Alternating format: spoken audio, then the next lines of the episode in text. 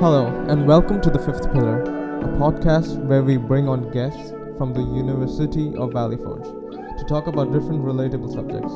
We are your hosts, Ben Daniel and Daniel Horn. We have a very special guest with us today, Dr. Keinath. So many students um, currently have or have had Dr. Keinath for classes as a professor, and I think I speak for everyone when we say we're so grateful to have him here at UVF. He was always so passionate about whatever he is teaching, and his love for the Lord is so evident. So, uh, Dr. Keinath, th- thank you so much for being on here today. I'm very honored. Thank you, mm-hmm. Danielle and Ben. Dr. Keinath, how are you doing today? I'm doing well. By the grace of God, every day. That's it's awesome. A new day. Mm-hmm. So today we are discussing a topic that we believe is very important to address, and many students might have questions about. We'll be talking about spiritual warfare. Now, before we get into questions regarding that, we just want to ask overall, Dr. Keinath, what maybe has been on your heart recently for the students of UVF? Mm-hmm. I'm so excited for what the Lord is doing, and uh, certainly see um, a move of the Spirit of God. He's pouring out His Spirit, and there's there has been a prayer that's been in my heart on these last, um, I think, several weeks specifically. I've been praying, asking the Lord for an open heaven, and um, this verse just in the last day came to my attention once again, and it's uh, in Isaiah 64. Oh, that you would rend the heavens and come down, the mountains would tremble before you. Then in verse 3, for when you did awesome things that we did not expect, you came down and the mountains trembled before you. And then he speaks a, a verse here that is quoted by Paul, and this would be my heart. It says, uh, Since ancient times no one has heard, no ear has perceived, to, no eye has seen any God beside you who acts on behalf of those who wait for him. And Paul, um, utilize that, that concept. No eye has seen, no ear has heard, neither has it entered into the heart. You know, those who love him, those who pursue him, I think there are greater things for us than we can begin to imagine. But praying for an open heaven. Yes. Dr. Keinath, in what ways would you say the spiritual world uh, has an impact on believers? Oh, my goodness. Um, the scriptures are very, very clear that there is more than meets the eye. Um, I think we need to understand that. That um, you know, our feet touch this this earth. We live in a very natural realm, and yet there is a very, very um, spiritual, very prevalent spiritual realm that we cannot dismiss. And of course, we know that we're we're walking in the Spirit of God. We walk by the Spirit of God. We know that His presence indwells us and fills us. But we also need to understand in the Word of God that there is a kingdom of darkness that's arrayed against us as well. And the Apostle Paul speaks of it in this way that we're not ignorant of the devil's devices. Now, I think in today's society, we see kind of two extremes. We see this denial of the spiritual world, maybe, but then also, on the other hand, we see an obsession of it. So, so how do we balance, you know, this this underestimation or disbelief in um, spiritual warfare in the spiritual realm versus over spiritualizing and obsessing over spiritual things? Yeah, Danielle, I think that's it's a very good observation. Um, within Christendom, within Christians, lives and different faith traditions and so on, um, I see that extreme, um, two different extremes. And one is denial and ignorance. And um, there are those who would identify with the things of God, would uh, name the name of Jesus, and they would deny any presence of spiritual warfare or the demonic. Um, and um, there have been those who will approach even Scripture more of a higher critical approach that, well, uh, Jesus casting out demons or healing this disease or so, that they just did not have our understanding. Um, and so sometimes people will interpret that as just ancient myths and so on that uh, came into the biblical narratives and so on, that there is not real uh, demon uh, intrusion and possession. And I think that that denial is is not biblical. That ignorance. Some people just don't want to go there because they're afraid of that. But then there's another extreme, and it's just as dangerous, and that is a total preoccupation with demonic things. Um, to me, and we could go on and on with that. I could give you anecdotal you know, just thinking back of how I've heard extreme thoughts on matters, people looking for demons under every rock and so on. But to me, the most dangerous part of that is when Christians will um, defer what really comes, it, it, the, the Word of God speaks of works of the flesh, matters that need to actively be repented of that we have decisions concerning. We need to repent. We need to actively resist these things and, and, and put the flesh under our feet and, uh, and stand strong in the Lord and, and in holiness. And, but I've seen where there's obsession that all of that is blamed on demonic powers. And to the extent where some Christians would, at least this is how they verbalize it, they're, they are passive vessels. They are victims, and I can't really help it. Uh, you know, this demonic power. I, I get this, uh, people have spoken like a monkey on my back. I just can't help it. You know, it's the old man, and, and the de- demonic powers have this control. I think that that's very sad and dangerous. Where there's works of the flesh, we have a decision. Um, and the enemy can only bring intrusion where we allow that intrusion to take place. So I do see those two extremes. Yes. Now, um, how would you say you find joy and truth in the middle of spiritual warfare? We have so much that has been um, given to us as our inheritance in Christ when we give our hearts to the Lord. And um, perhaps I could even refer to there's a study that I've written um, on spiritual warfare with the Life Enrichment Studies. And there, we talk about, you know, exposing and unmasking uh, the enemy of our soul and what we're really dealing with. But it's I'm very clear in that study to address what you're speaking of here, Ben. Um, just what we do have in Christ. We have a new birth. We are a new person in Jesus Christ. It's when we question that that the enemy has a stronghold, has some kind of access against us. Um, we have cleansing from all sin through the blood of Jesus Christ. Um, we are, the Bible speaks of being rescued and delivered. Um, Paul says, He daily delivers me. So, so he saves me, he rescues me, delivers me from every evil attack. Uh, we can go on. The Bible speaks of freedom and protection and power, um, Christ ownership over our lives. Um, we speak of this a lot on campus, and it's a key to victory abiding in Christ. Um, the enemy is not going to get strongholds when we are living and moving in, in, in the things of the Lord and dwelling upon Him and um, abiding, drawing strength from the Lord. I think that that's where our victory lies. And, and we have to understand, too, that we're walking in the light of God's presence. Um, Satan constantly, his, his MO is that he works in the dark. He always wants to uh, be covert. And if we're living in the light, we're living in the light of his word, we're in the scriptures, we're praying without ceasing, there's continued communion with the Lord. Um, I do not believe. It's not that the enemy will not attack us, but he's not going to land uh, those arrows against us when we're standing in faith and trusting the Lord because then we have a, a, fortress in the Lord and a defense and a strong and, and in a positive way we have that stronghold in the Lord Jesus. That's really good. Now uh, we can see in our generation we uh, there are a lot of people and students who are really interested in the spiritual or uh, oh my goodness let me just we can see in our generation that there are a lot of people that are interested in the spiritual world, even if they aren't necessarily Christians. So, from an evangelism perspective, how can we approach sharing Jesus with unbelievers who do believe that there is a spiritual world? I, I think it is very, very important to acknowledge.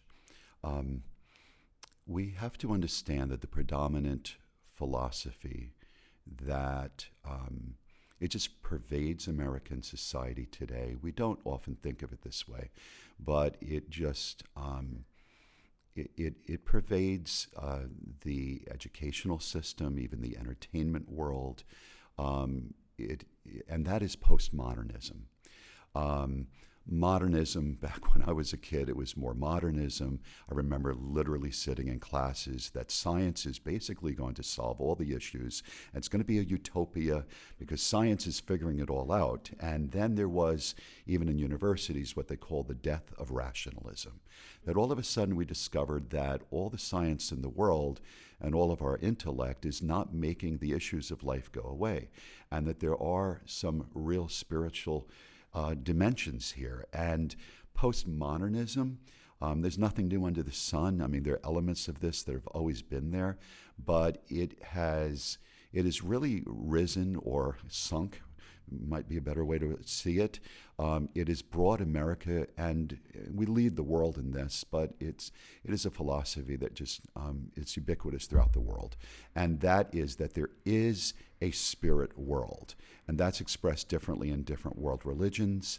But I think that this is key and even evangelistically, as you shared. How do we approach this? Knowing that most people, the vast majority of Americans, and I'm speaking of those who don't know the Lord and don't know scriptures, who do not have a biblical worldview. They still believe in a, in a spirit world, um, spirit beings, angels, their concept of God. Um, that really runs the whole gamut. They, people think of God in many, many different ways within postmodernism, but they will acknowledge that there's a spirit world. And I think this is very, very important through human history, um, so many different, and uh, well, let's just bring it to today. I mean, you can look in the ancient past, Zoroastrianism, um, uh, today more world religions, but it's very dualistic, uh, very, dualism. It, just this philosophy that good and evil um, will eternally be in conflict and they see this. You you see it um, in Eastern religion, yin yang. They use terms like this. That this that, you know there's this this cosmic dualism. I guess is the best way to say it. I think it's important as believers to show people that this is not um, an eternal. Um, uh, fatalistic approach. This is not what the scriptures show. That there is uh, in the life of the believer, when we turn our lives to the Lord Jesus Christ, there is victory. And um, even as we look at the future, and we love to study eschatology and speak of the future things, the return of Christ, we have to be careful that people, you know, that may not be familiar with, with with biblical understanding and scriptural language, we have to bring it in a way that they understand it. But I think it's important to say Jesus will settle the score. Okay, the enemy will have his day of final judgment. Um, Satan uh, is thrown into the lake of fire, um, and God um, has already won the victory for those who stand in the Lord Jesus and will eternally, and we could say in a cosmic way, um, settle for all of this world, settle the score. Um, and, and so he, he wins the victory. And he won the war. We have to understand this. And I think this is important to point out to people as well. Jesus won that war on the cross. Through his blood, it is finished, and the empty tomb. Um, but Satan will not um, relinquish.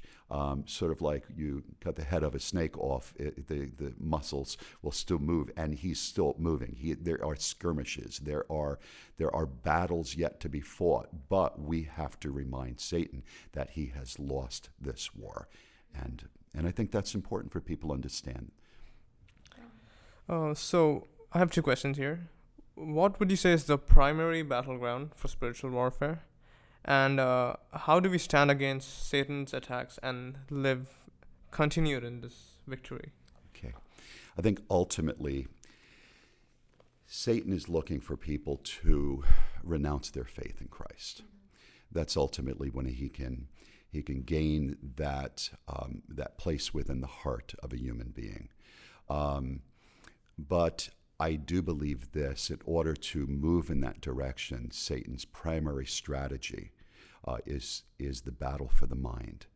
Um, we are spirit, soul, and body. And um, Satan knows that the core of our being is our heart, our spirit. um, and he wants that access. Um, obviously, he cannot bring that access to a believer. The Holy Spirit indwells us, fills our hearts. Um, but he will seek access through, and I speak of it as the battle for the mind. And he gets access specifically through what I call the eye gate and the ear gate, um, through the power of suggestion, um, through threats that are really based on lies. Um, Revelation 12 speaks of him as the accuser of the brothers, and it's generic of the sisters as well. He will come against believers, bringing accusations. You're not good enough. Who do you think you are that God could love somebody like you? And then he weakens through that threat. Based on lies, he weakens our will. And then he gets access through what we see and what we listen to. We listen to lies, we look at things that do not honor the Lord, and he gets strongholds in that way, footholds. And but I do believe that our thought life, um, you know, we, we have this verse, um, Solomon said this, and he would know this very, very well from experience. But in Proverbs 23 7, for as he thinks in his heart, so is he. And I don't think that we can underestimate um, the, the thought life and how important it is. So let me say this as well, and I will often speak this way um, in certain settings in classrooms and we'll diagram with like three concentric circles. The spirit is the core of our being. Uh, and then we are also soul. Uh, that's our humanness. So there's that next concentric circle. And then the outer circle is our body. And I look at it this way, and, and this was a, a practical theological approach that was really I think, accentuated by a theologian, Watchman Nee. He wrote a book, Release of the Spirit, and it's, it's tremendous. It's a little handbook, but it's tremendous. And it speaks of this, and I, this is how I look at it. Christians have victory over the enemy when we're living, I say, we live our inside out. We live from the Spirit. The Spirit man needs to grow. We need to feed our heart in the things of the Lord. That is the throne room of God's presence. And, and then as we grow our spirit, um, this is going to put uh, the influence upon our mind, our soul, our humanness, and upon our body. We're living from the inside out. We're taking our, um, our priorities are set, and the, the, lead is coming from the heart, uh, the core of our being, the inner man, as Paul would say. The problem is that most believers, and certainly all who don't know the Lord, they live from the outside in. And they're taking all their cues from the world they're basing um, all of their decisions upon the five senses, which, we're, of course, we're not in denial of five senses, but we see that the eternal matters. Like the Bible says, God has set eternity in our hearts. That's what that's what um, takes the the preeminence in our lives. That our spirit is calling the shots here, not my flesh, not the world, not my body, but I'm living from the inside out. And that's, I believe, where we stay. That's truly abiding in the Lord. And that's where we stay in that victory over the enemy. He is prevalent. He wants to come against us, no question about that. But he cannot reach where we are walking in the Spirit and living, I say, from the inside out. So, um, how have you seen spiritual attacks differently in different cultures or places throughout the world? It's a great question.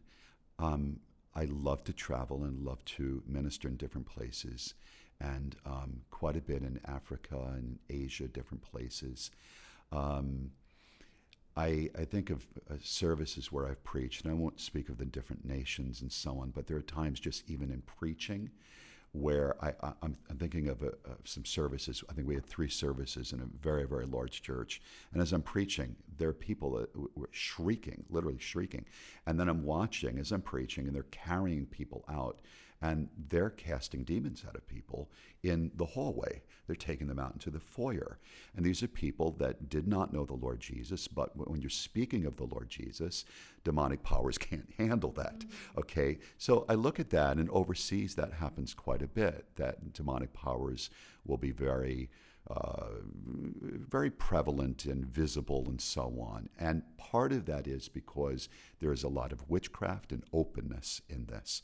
But that does not mean that demonic powers are not present. Again, we have to keep this in balance, okay? We have the victory over this.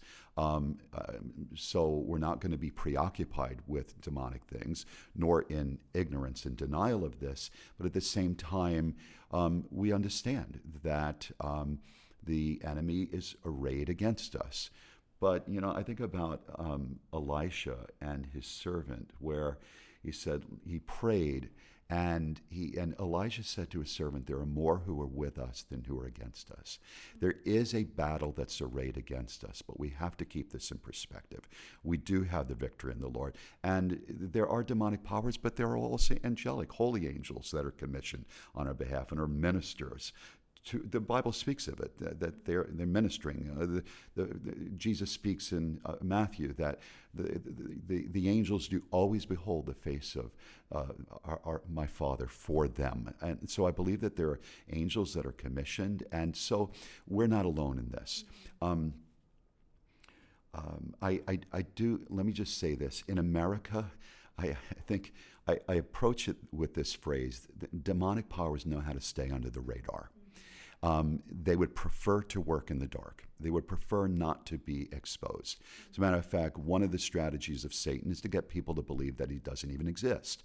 Uh, and, and, and even though there's a spirit realm, people acknowledge that most Americans don't believe that there's a true Satan, okay, that he's a real being. And I'm not saying that he's omnipresent, he certainly is not. But I do think that um, it is important to understand that. Um, when when we're you know I, I, believe this even evangelistically when believers are living on the cutting edge and they are opposing things of darkness when we're getting into people's lives where there are demonic strongholds then you will see more of this mm-hmm. The enemy stays on the radar, but when you're on the front lines of battle, you will see this. And there have been occasions where there has been very, very clear demonic possession. Um, and that's here in the United States. Now, it always resulted in victory, okay, because we take authority over the enemy. So it's not that it's not here, but the devil would rather stay unexposed. And uh, so I think we just have to be spiritually sensitive to this. That when the Lord wants us to discern uh, that there is something more than the flesh, this is unholy, then I think the Lord will give us that discernment. And then we can stand in victory and call that thing out. So we've talked about a lot of things, um, but what would you want students to take away from this conversation? uh, to live on the victory side. Mm-hmm. Paul says we always live, 2 Corinthians um, 2.14, we always live in triumphal procession. And that was a that was a very uh, very prominent figure that people would have known the, the triumphal procession in that day. They had that mental picture. Um, and Paul sanctifies that whole concept. We are in the victory procession. Um, Jesus is our commander in chief. And I think that we cannot see ourselves as victims uh, of the enemy. Uh, uh, uh, or in this losing battle. I think that that's a lie. Mm-hmm. I think we are on the victory side. Jesus has won the war. And I, I believe above all things, if we will keep our eyes on the Lord, um, there's a beautiful chorus Turn your eyes upon Jesus, look full in his glorious face, and the things of earth, including uh, the things of the kingdom of darkness, will grow strangely dim. Mm-hmm. The enemy is not going to win the advantage when we're walking and abiding in Christ. Awesome. Well, thank you so much for coming on today, Professor Keinath. We're so grateful to have you. I hope you have a great day. Thank you. It's a great honor. Thank you both. God bless you.